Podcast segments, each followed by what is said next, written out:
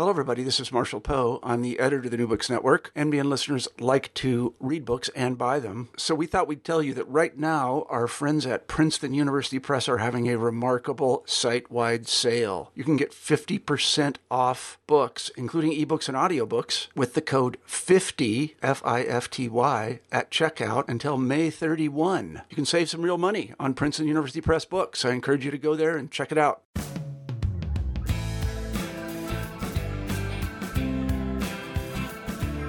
Hi there, I'm Dexter Fergie, your host for today's episode of New Books in American Studies. Today I'll be speaking with Lily Geismer about her fascinating new book called Don't Blame Us Suburban Liberals and the Transformation of the Democratic Party. It was published by Princeton University Press in 2014. The book tracks broad economic changes, namely the emergence of a knowledge based economy and the proliferation of white collar work, in a local setting the suburbs of Boston. Geismer shows how these new economic conditions of the high tech corridor of the Route 128 highway also help transform the ideological content and organizing strategies of liberalism and then eventually the Democratic Party.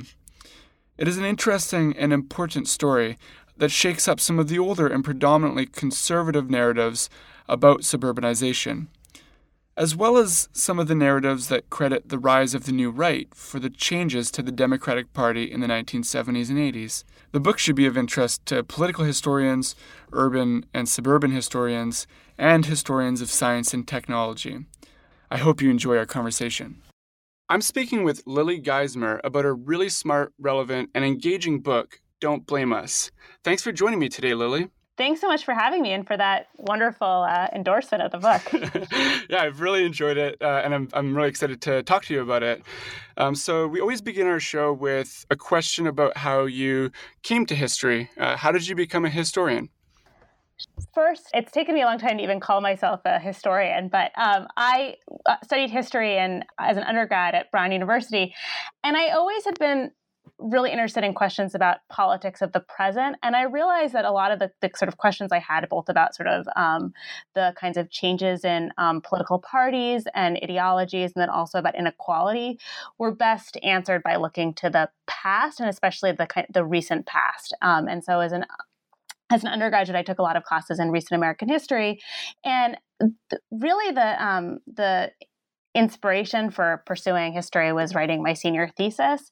So um, after doing that um, experience and um, going deep into the kind of archives, um, it sent me into the idea that maybe I should do this, do more of it. And so I went to graduate school at the University of Michigan and um, and pursued a PhD there. Perfect. As you know, I spoke to uh, one of your colleagues from the University of Michigan and apparently a former co host of your own podcast, uh, Andrew Needham. Uh, and uh, he described your time or his time at the University of Michigan as an idiosyncratic moment um, because there were just like a bunch of students um, who were all kind of orbiting around suburban history um, in various different forms. Can you talk about that experience and how it informed your project on the suburbs of Boston? Yeah, it's fascinating because I, I have this this nostalgia um, for graduate school, which I know for graduate students is probably funny to hear. But um, but I and I realized talking to um, talking to the professors there that it was a kind of unique moment of a lot of people sort of coming together who were really interested in these questions. And so the thing when I went to graduate school, um, my my interests were actually much more in national politics. I thought I was going to write a national study on um, political realignment. So I was really interested in questions of liberalism, but I really thought I would answer those at kind of a national level. Um, and one of the things that was really exciting is that there was um, a lot of people at Michigan, sort of um, organized, um, especially around Matt Lassiter, who became my advisor, mm-hmm who were interested in sort of these um, these questions of um, of metropolitan history. A lot of it was sort of um, inspired um, by works like um, Tom Sugrue Origins the Urban Crisis and kind of all the scholarship that sort of fueled. Um, but we had a cohort of people like Andrew Needham, Nathan Connolly, Andrew Highsmith, Clay Howard, Tamar Carroll, who were all sort of coming together with these kind of questions around around urban um, urban space. Um, and one of the great things that um, Matt had a class himself, but he also um, had a uh, the Metropolitan History workshop, which brought together all these students who were working on these questions. Um, but it also um, brought in scholars. so every month we would have a different person come in, and so it's how I got to know Kevin Kruse and Joe Crespino and Robert Self and people like that who are working on these kinds of issues and questions. It was right when their books were just coming out, and it really kind of inspired my own thinking. And I realized that um, both the um, the kinds of questions that I was interested in about liberalism at the, the national level could be best sort of answered um, at the um, at at a local level, um, and I think that in some ways that was inspired by the the works that were coming out on uh, scholarship, but it was also really inspired by the conversations with my um, with my peers. Mm-hmm, perfect. Uh, yeah, I've, uh, uh, i am really impressed with how different each of your projects have been. Uh, you know, like like from like Nathan Connolly's uh, work on Florida to Needham's work on uh, the Southwest to yours, um, but there is this level of sophistication that all of them share. I was wondering if you could say just a little bit about how this dissertation became a book so one of the things that ended up happening from those kinds of conversations or looking at the scholarship and this is often what happens amongst among scholars is that um, i was interested in the questions of sort of the missing um, the missing pieces um, of the uh, in the literature, and I noticed that there wasn't a lot of discussion about this, or the story of liberalism was largely told as the story of um, the decline of liberalism and the Democratic Party, um, and within the kind of literature, both in terms of at the sort of intersection of um, political and urban history, there wasn't a lot of discussion about the ways in which liberalism had persisted, um, and uh, particularly its persistence in the suburbs. And so, another thing that I was fascinated in is that there was a lot of the literature on suburban um, suburban politics focused primarily on um, conservatives um, and um, especially I mean sort of building on um, the really fantastic and influential book uh, Lisa McGirr's um, Suburban Warriors and things like Kevin Kruse's White Flight. I think Matt Lassiter's book to some degree deals with this sort of a different type of suburban resident of looking more at sort of moderate voters. But regardless, there wasn't a kind of emphasis on these kind of the kind of people who self-identified as liberals um, and i wanted to kind of understand who they were and also think about this juxtaposition of um, that many many of the places that are most liberal are also the most um, racially segregated and unequal, and sort of how mm-hmm. those two things together speak to kind of the um, the persistence of of liberalism um, and, and, the Democratic Party in the United States. And so those were the kinds of um, core questions that sort of set out to inform my dissertation. And um, I went to Boston, which is where I grew up, um, to kind of understand these kinds of questions. Um, and I did a tremendous amount of um, archival research. Mm-hmm. Um, so, and really kind of using kind of, in some ways, traditional social social history methodology to kind of understand these types of kind of bigger questions about about politics. And so with my dissertation, um, I I wrote a, um, a very, very long dissertation. Um, it was over 700 pages long.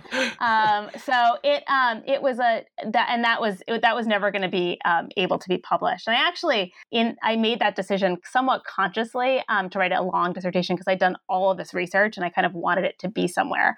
So so that was one thing that was kind of what the dissertation was. and I think that in the course of studying it, one of the questions I was really interested in, you can kind of see this in the, the project it's the um, the sort of the way that the chapters are structured. I was initially really interested in um, questions around civil rights in the North and kind of these questions around the, these particular kind of these particular sort of suburban liberal activists on mm-hmm. issues like fair housing um, and schools.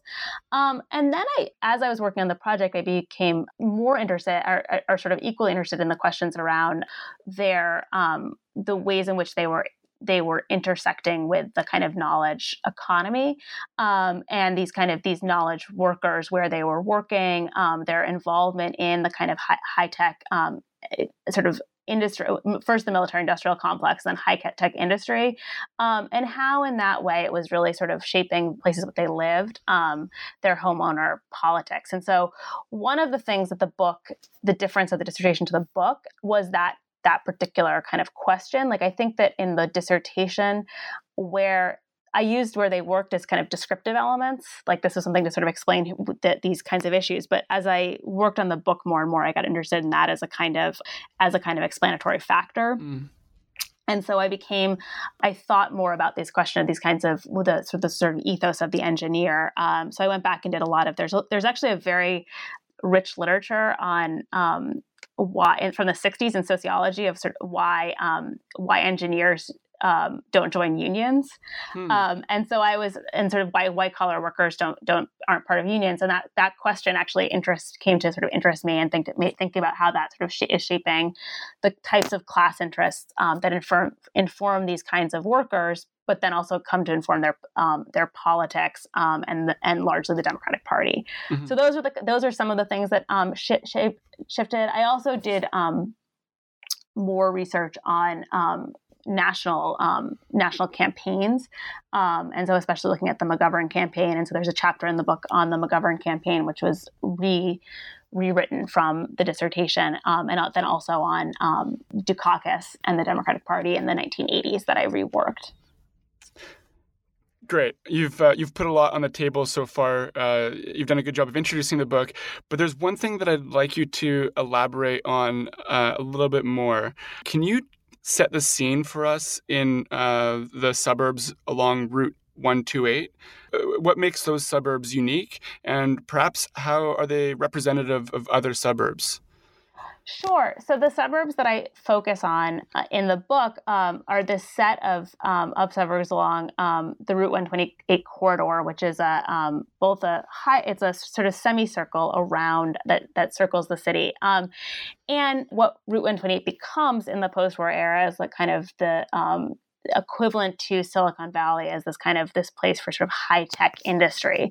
So it um, in the aftermath of um, World War II, um, a lot of both big and small businesses spawn off from Harvard and MIT um, and moved to the Route 128 corridor. Um, and so what I was interested in um, are the set of sort of suburban communities that house the kind of people who work both at these industries and then also at the universities and other kind of white collar industry. And the particular communities um, that I focus on are places like Concord and Lexington and Newton and Brookline, all of which sort of have national resonance, um, both for their sort of historical connotations. And one of the things that interested me is that the the they get these these are older communities that, but then in the post-war era, get a huge new wave of migration of kind of upper class, upper middle class. Um, educated people um, who move to them both because they have proximity to their jobs, but also because these are communities that have um, enormously sort of high quality of life. They're both very attractive, um, the, and then they also have um, really good good schools, and they they tend to have um, a kind of there's kind of a feedback loop in that they get a reputation as of a of being um, liberal places, mm-hmm. um, then they become to sort of attract more kinds of like-minded liberal people who want to live there. What this process also does is to make them um, more and more um, economically exclusive. Um, and so they're um, they have sort of liberal politics, but they also are communities that have um, many of them have uh, one acre minimum um, zoning, so you can't you can't have a, a lot that's smaller than um, one acre. and has to have a single family detached home. So that sort of excludes that that sort of prevents any person who can't afford that from living there. And so um, I was interested in sort of understanding that process. So in some ways, these are communities that see themselves as quite distinctive. And in the book, I talk a lot about both the idea of Massachusetts. There's an idea of Massachusetts exceptionalism that the state sort of sees itself as distinctive from other places, um, but that each of these communities has the sense that they're not like other suburbs. So they're not like Levittown or the kind of particular ma- mass-produced suburbs. Um, and one of the things that I wanted to kind of show is that on some level they actually are the sort of the processes that that um, lead people to them and their effect on the kind of um, their their sort of this their structural effect, I guess, is quite is similar to any other kind of suburb so that was one thing I was sort of eh, seeking to kind of unpack. And the other thing I wanted to show is that they're actually representative, and the people who live there, of a particular type of suburban um, resident who lives ac- eh, across the country. So that um, these kind of blue suburbanites are um, are not unique to Massachusetts, but are um, but are in a lot of these kind of knowledge based communities around the country, um, and increasingly have had an and, and, then understand how they've actually had an impact both on um, state politics in Massachusetts, but then on the national on national politics. Great, and so I want to uh, talk more about the politics of these suburban liberals. Uh, and so, you know, many of the people that you explore were uh, well-meaning, committed to progressive reform, and you know, even engaged in a lot of um, political activism. Um, but uh, suburban liberalism always came up against certain limits that foreclosed the addressing of structural issues. Um, so, w- what did suburban liberals care about, and what were the limits to their ideology? So, suburban liberals care about what becomes sort of um, quality of life liberal issues. So, they're committed to um, they're committed to civil rights nationally. A lot of they're they're actually come out very much against um, the Vietnam War. So they're they're sort of anti-war in their politics. Um, they're envir- pro-environmentalism, um, pro-choice, and so and believe in kind of certain certain issues of sort of basic sort of civil rights they're especially interested in issues that sort of benefit them. And so in some ways a lot of those ideas those are things that actually personally benefit them. Um, one of the things i argue in the book is that they're the most liberal on issues that, that are the furthest away from um, their their own property values um, mm tax rates um, and children's education. So in these communities, that there is a, a, tremendous amount of activism, but it's it's activism. It's sort of um, on issues like the Vietnam War, which is the furthest away from affecting their kind of person. In some ways, their their material well being. Although some people do work in defense industries, but um, or on other kinds of issues like so the civil right, like sort of civil rights at the national level.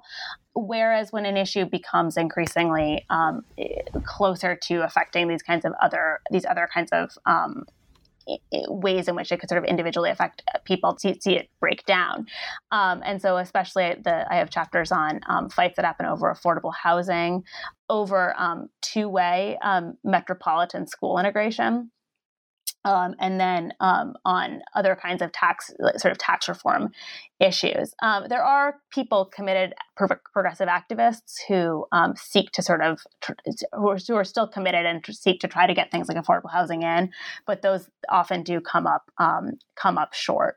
Um, and so one of the arguments of the book is that the liberals, suburban liberals, often or overwhelmingly support individual solutions to structural problems. So, the classic example that I is um, on issues of fair housing. So, there's this really active um, fair housing movement that forges forms in the suburbs of Boston um, that help that the and the idea is to help um, help African Americans who can't get access to these communities to be able to um, move in. But it's often things like, first of all, it's they're trying to help middle class African Americans move into their community. So it's like, it's trying to help like a, a Harvard professor who can't get access to the community to help move in, or a doctor or engineer.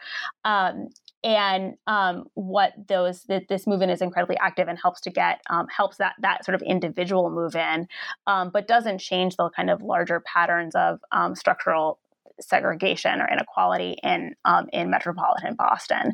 Um, they get a, a, fair housing law passed, which is one of the, the first in the country, but at the same time, that's a, that's an anti discrimination um, law, but that doesn't actually change these larger patterns, and these larger structures. Um, and I often argue, I often ar- I argue that this often actually makes the problem worse um, because it sort of compounds these individual solutions. Be- in some ways, can often foreclose the possibility for um, for more structural, more structural solutions. I think right now would be a good time to talk about your title. Um, so, why is it so important for um, these uh, suburban liberals to be blameless? To them, well, the title. So the title comes um, from a bumper sticker that um, appeared on cars um, in the aftermath of the um, the 1972 election. And so, this is the moment that I start the book with, which is the fact that in 1970, um, in 1972, Massachusetts was the only state that voted for George McGovern. And so after during Watergate, there were these bumper stickers that appeared that said, um, "Don't blame me, I'm from Massachusetts." Um, mm-hmm. And so I use that idea as a kind of jumping off point to sort of think about this idea that Massachusetts has been seen as sort of this exceptional place, or and that people there see themselves as exceptional. But I think there's also this idea of kind of don't blame um, that people in the suburbs the, the kinds of suburban liberals, it's part of a larger ethos that they're not to blame for larger problems, that they're trying hard. Um, that, um, you know, you often see this as the sort of that racism is something that happens um, in the South. Um, or the other side is that the other, the other thing that, that this is taking place on the backdrop of is the Boston busing crisis and that they're not like the people in so the, the sort of um, the people in South Boston who are actively trying to stop um, African Americans from going to um, going to their schools.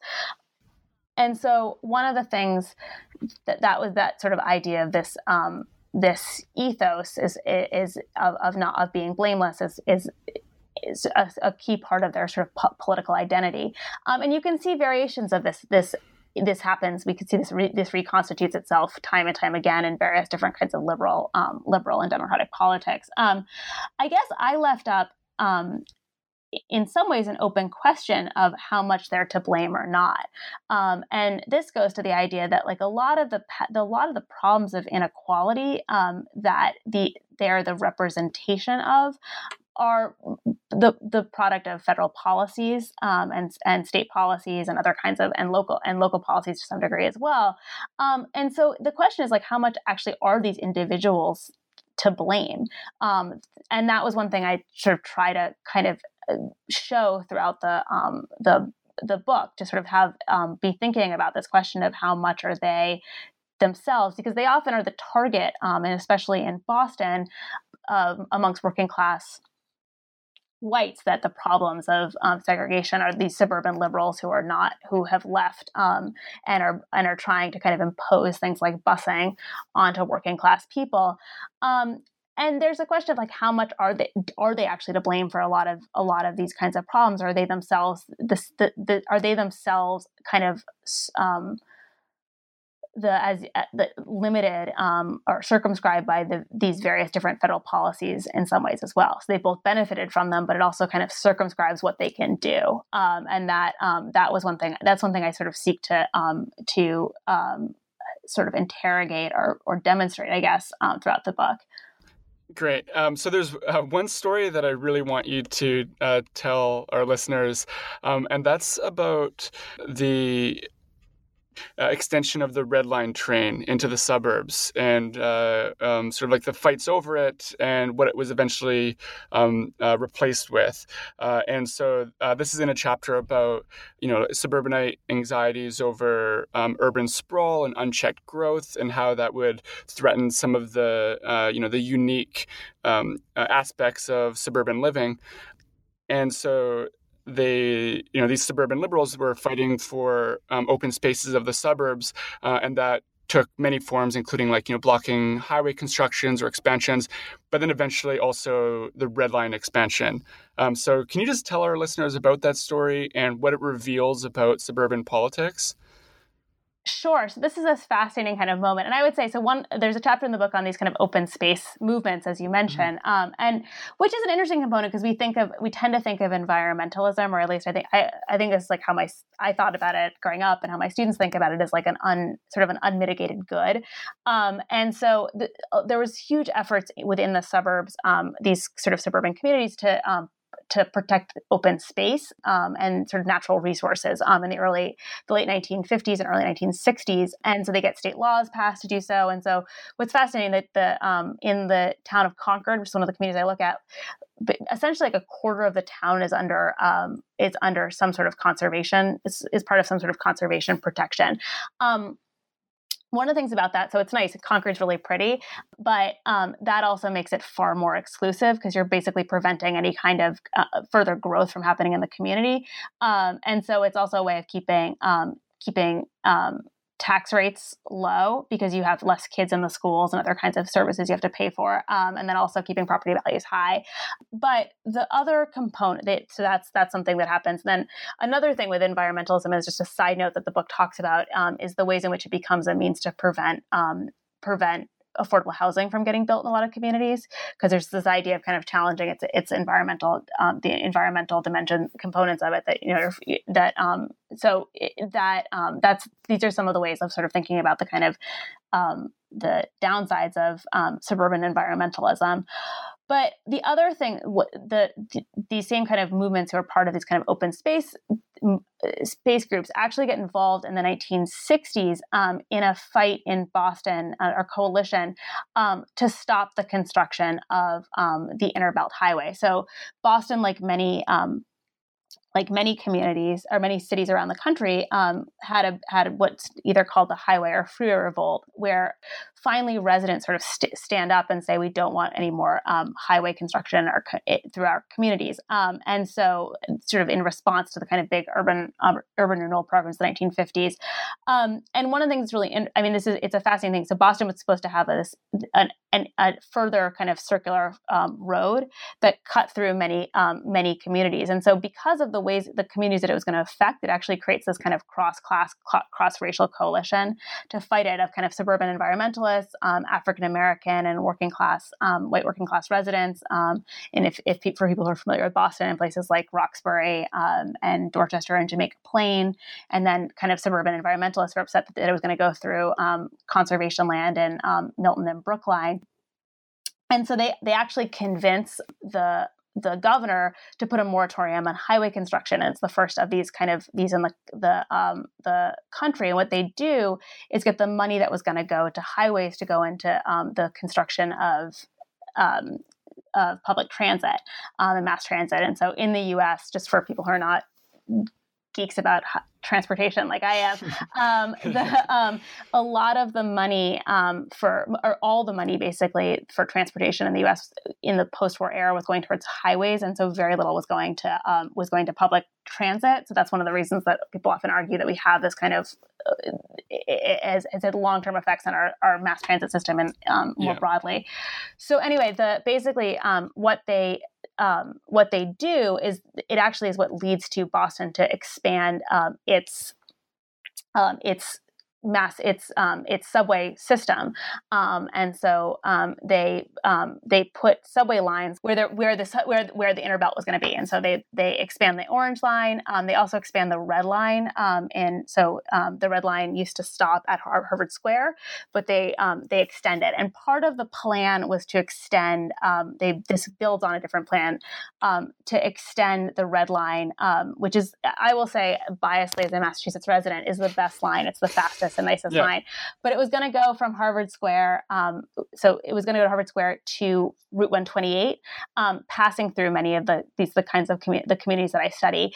Um, and this um, in the, the residents actually stand up to stop the construction of the um, of the red line. Um, and so what they see, their fear is that it will bring kind of um, undesirable inner city residents out to suburban communities. Um, what this does is actually prevents. I mean, now you um, that having a mass there was no mass transit line to help um, inner city residents get into get get access to jobs on Route 128 if you didn't have a car, um, and this would have been one way to do so, or to for service workers to have access to a lot of the kind of employment opportunities that are on um, that are around the around the highway and in these kinds of in these kinds of of communities. Um, and so I think it's a place of kind of thinking about the kinds of um, the kind of real self-interested dimensions, um, these kind of suburban um, liberal politics, and the kind of where their kind of environmentalism is not thinking more collectively.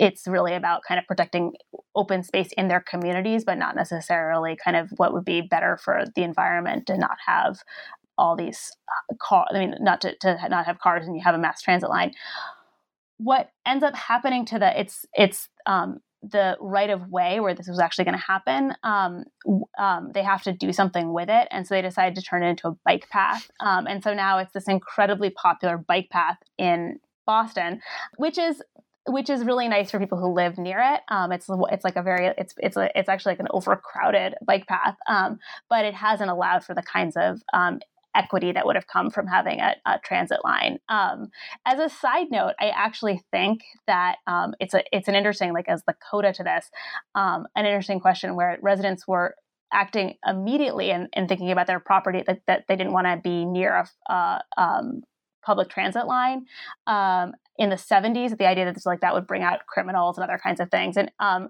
but it actually ended up hurting their property values in the long term hmm. because now property values are higher around it's high, it's more expensive and, and more desirable to live near transit lines people want to live near don't want to commute by car and want to live near um, near um, subway lines or um, and subways over buses. And so it actually like hurt these communities in some capacity, but it it, it enabled a sort of particular kind of exclusivity. Um, a similar response to subways coming in um, and the extension of subways also happens um, in Atlanta. So there's efforts to kind of expand their line, and then also a similar fight happens in happens in San Francisco. So to go into Marin, um, and I will say this: I now um, I now live in Los Angeles, and there's been um, years and years of a battle to get um, to get um, subway lines that would potentially go through Beverly Hills. So that they've they've been fighting. It's been like a, a tw- I, I don't want to give the number wrong, but it's been like a 20 year battle. Yeah. Uh, well, thankfully, Elon Musk is going to build uh, t- like individual tunnels for everyone, and you don't need to worry about public transit. exactly. It's all gonna. So it, it, it pretty, and then soon we'll just take rockets everywhere, so it'll be it'll exactly. all be all good. Yeah any, anything but sharing a bus with someone. um, so uh, I want to move on to uh, the second part of the book. Um, so uh, as you've already um, uh, said a few times, your book is not just about the suburbs, but it's also about the transformation of the Democratic Party. Uh, and one figure that is really key here is George McGovern.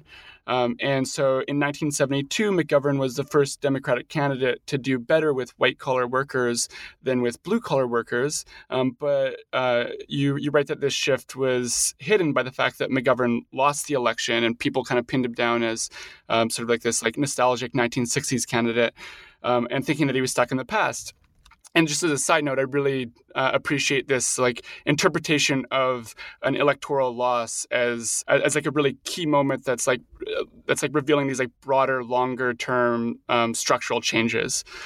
Um, and so, why did George McGovern appeal to middle class suburbanites, and why were suburbanites becoming more important to the Democratic Party? Sure. The, yeah, and this is like sort of key question of the book. So as I said, that there was this, this Massachusetts the only state to vote for McGovern, and McGovern is often treated as this huge loser. And so this idea, like this is the kind of the, the like the sort of nadir of the party, and so where they just um, and um, and that he was uh, and and and gets kind of characterized by the idea that he for the three A's that he was for um, abortion, amnesty, and acid.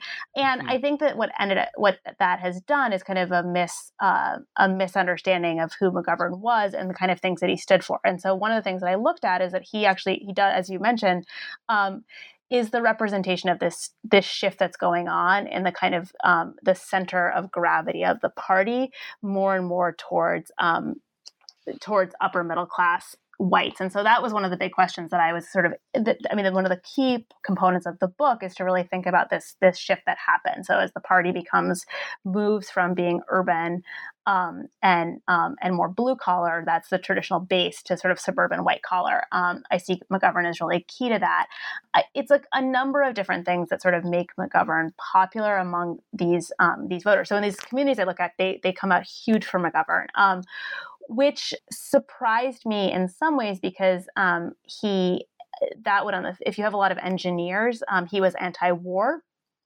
Um, and so that would seem just that they wouldn't that, that they sort of would be out of jobs, but what McGovern McGovern actually was um, made made a conscious effort to kind of appeal to um, white collar um, workers, um, especially um, in um, in defense based industries, and to people like engineers, to sort of to in in some ways to sort of help that with the one of his big issues was the kind of transition to the peacetime economy and that you would be your knowledge would be applied to this kind of new these kinds of new jobs. And so he really rec- he recognized um, in some in um, that the sort of future was in high tech um, or tech oriented jobs, and so that was one thing that he was kind of starting to pursue. And one thing I look at is that that becomes kind of um, you start to see the Democratic Party more and more pushing um, these kinds of high tech growth, high tech based economic plans, both as a means of kind of ensuring growth, but also as a means of kind of securing these particular kinds of voters. Um,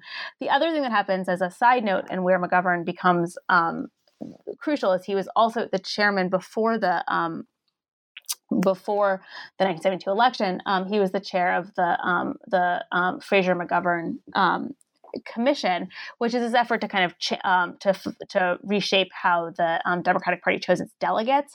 Um, and so, what ends up the other thing that's sort of important about 1972 is that you have this new system of picking delegates, which actually gives a lot more power to um, to suburban um, white suburban voters, and, and as well as um, pe- people of color and women and so other represented groups um, come to have a, a, more of a say within the party system. That does eventually they eventually sort of go back um, to a system with super delegates and things like that. But there is this, this moment um, in 1972 where um, you see these kinds of voters getting or, or, people having more of a say, um, and so that's another thing why I think it's really important to kind of look to this particular moment. But what I argue is that a lot of other that that McGovern wasn't running this kind of nostalgia campaign, um, that that the story is told that like the party decides that they have to kind of move away from this strategy and um, and go towards the middle, um, but actually that a lot of the the sort of continue you can see the kind of threads of his um, his approach um, in um, in the subsequent moves that the Democratic Party makes.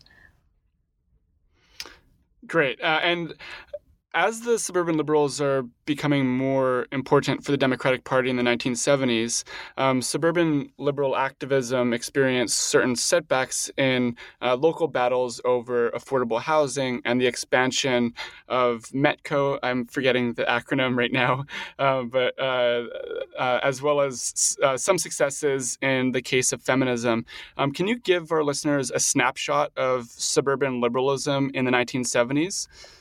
Sure. So one of the things, I mean, and the other crucial thing that happens in the, the early 1970s, and this relates to um, the issue with McGovern um, and McGovern too, is that you have um, there's there's um, a really bad. There's the national 1973 um, recession in Massachusetts that becomes a um, essentially a depression because one of the things that Nixon does is to um, is to to do a lot of cuts to defense spending, um, which really affects people's jobs. And so you see actually a, there's a huge spike in white collar um, unemployment, um, and then but also and then also within within um, urban communities. Um, and, and rural communities as well. Um, and the other thing is that the state goes through has the state itself goes through this um, essentially um, budgetary crisis.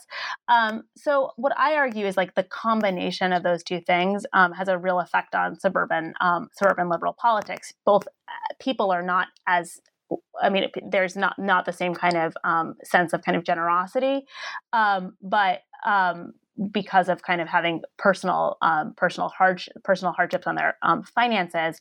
Um, but the other side of that is that the, the state itself can't provide funding for various different things. So with the, the instance of um, the METCO program is this voluntary busing program that I look at that's really popular in the suburbs.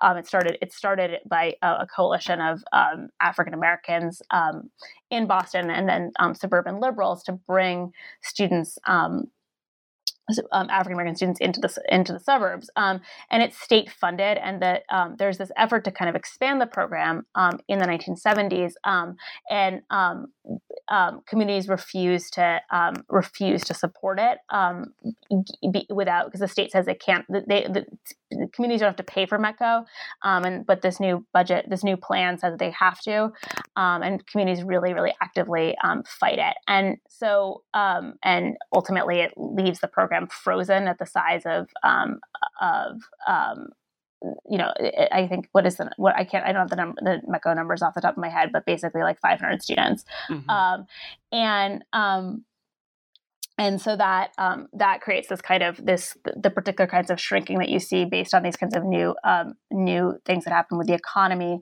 Um, I think that um, for many people, and as I said, that they become much more protective of um, property values, tax rates, and their children's education. And in the 1970s, that happens that you, that, that you see that sort of really doubled down in issues like affordable housing, um, and then and then with around schools.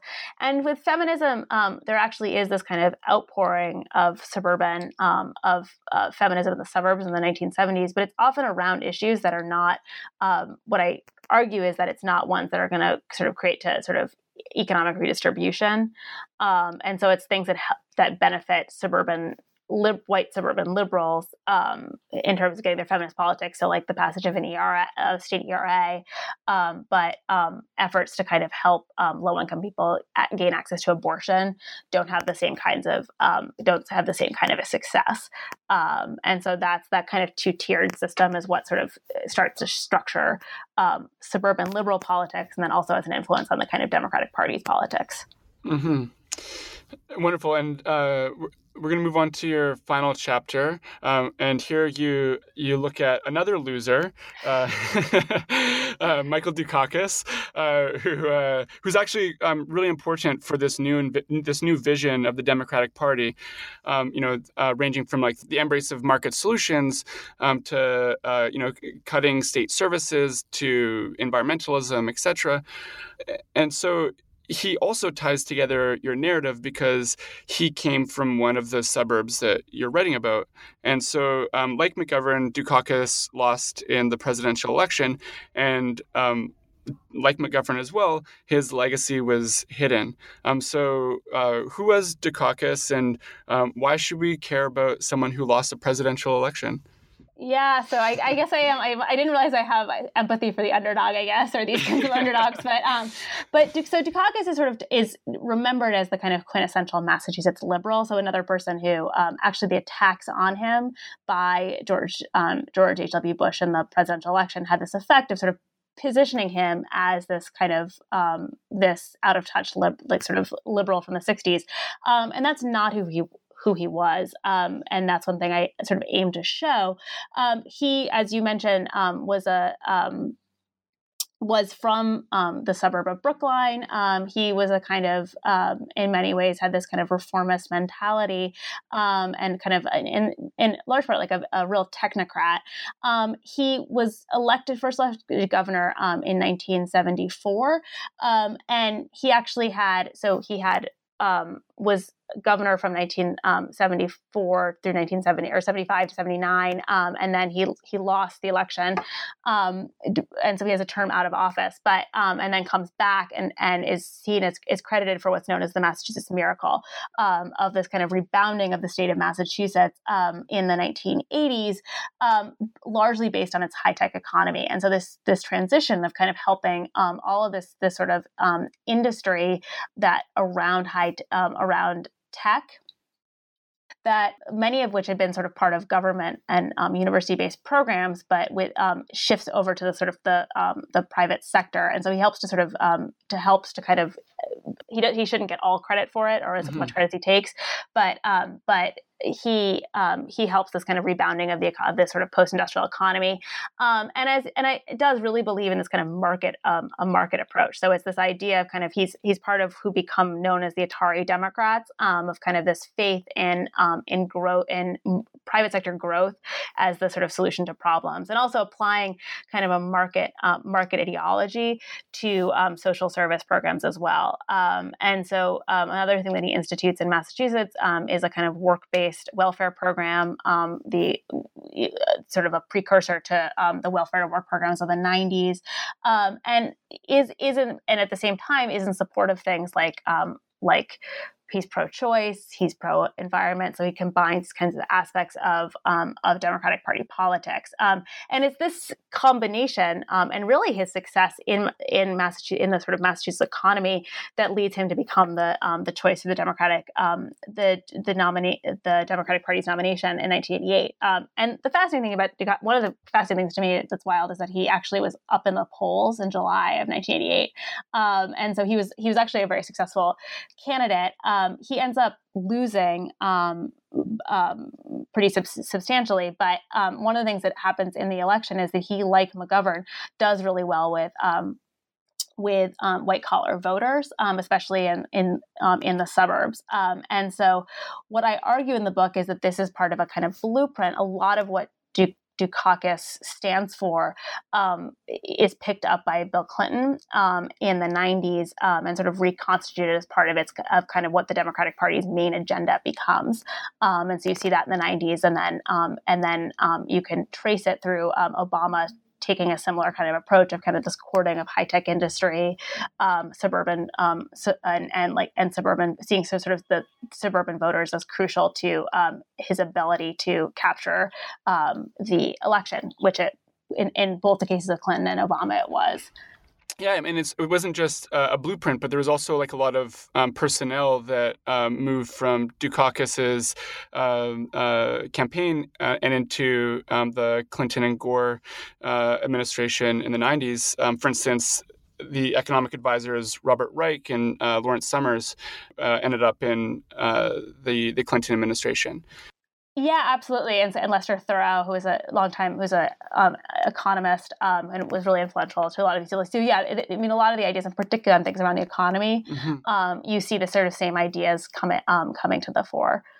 Uh, you, have you've, you've kind of just did this in uh, your previous response, but I, I want to uh, um, talk more about what your book looks like uh, or how the present looks like uh, after going through this book. Uh, and so, um, one thing that I uh, really could not stop thinking about when I was reading your book was um, that really famous or infamous Chuck Schumer line from the 2016 election, uh, where he said, you know, for every blue collar Democrat we lose in Western Pennsylvania, we'll pick up two moderate Republicans in the suburbs in Philadelphia. And you, you can repeat that in Ohio and Illinois and Wisconsin. Uh, and so, these are obviously, you know, famous last words, so to speak.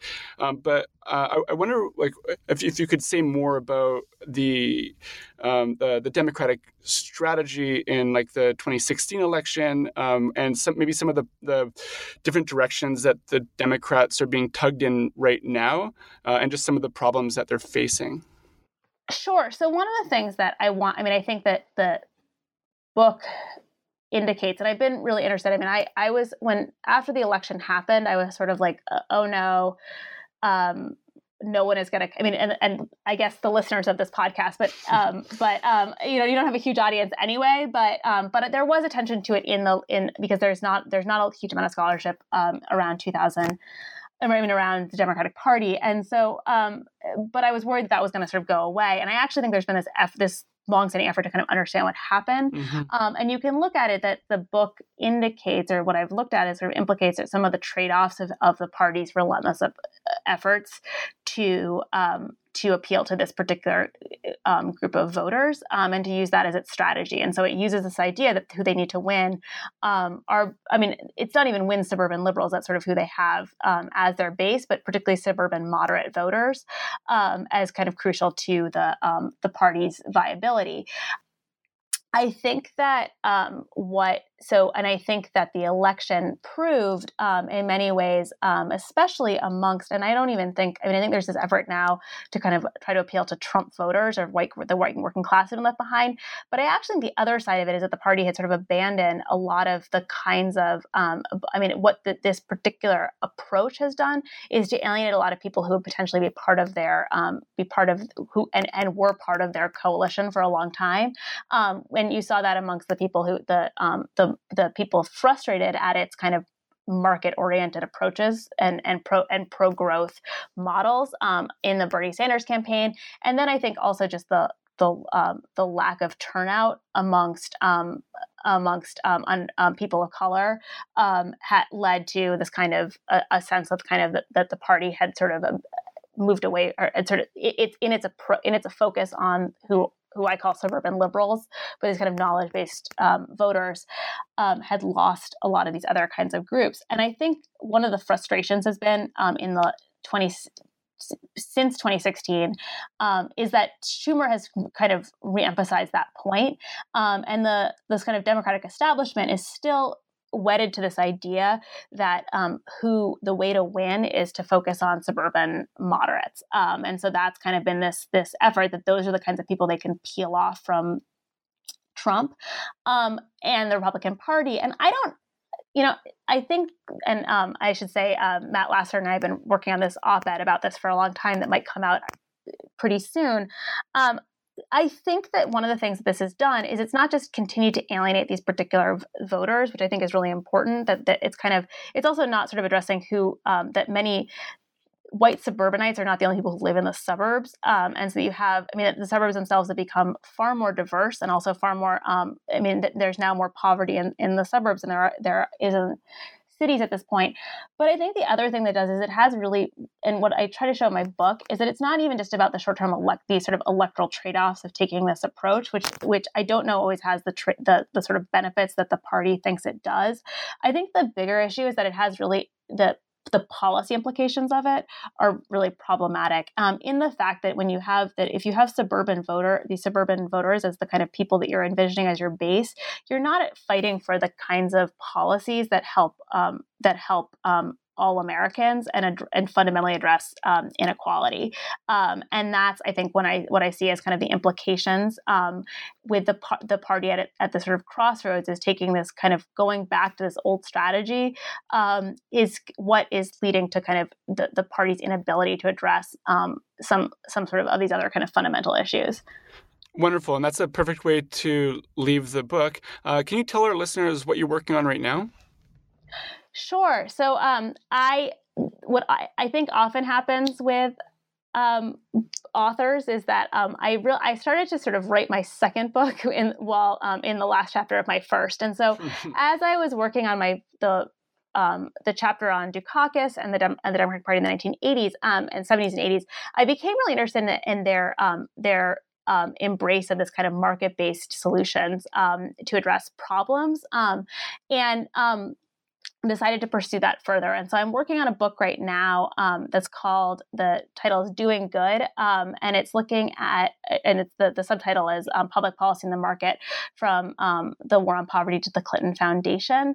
Um, and so I'm looking at these market based solutions to address social inequality um, and how those have become the, the Democratic Party has fought for them. And so in some ways, it's an effort to kind of historicize the concept of doing well by doing good and think about how that's become really the ethos of the Democratic Party um, since the 1970s. Um, and so I'm looking um, at a lot of things like um, programs like microfinance, um, um, charter schools, cap and trade in terms of environmentalism, a lot of programs around um, community development and banking um, that um, that start to emerge. I guess another one. There's a lot of them, but um, the digital divide and social entrepreneurship and all these kinds of things. Um, and so thinking about um, how they come to represent what I call a democrat democratic neoliberalism. Hmm.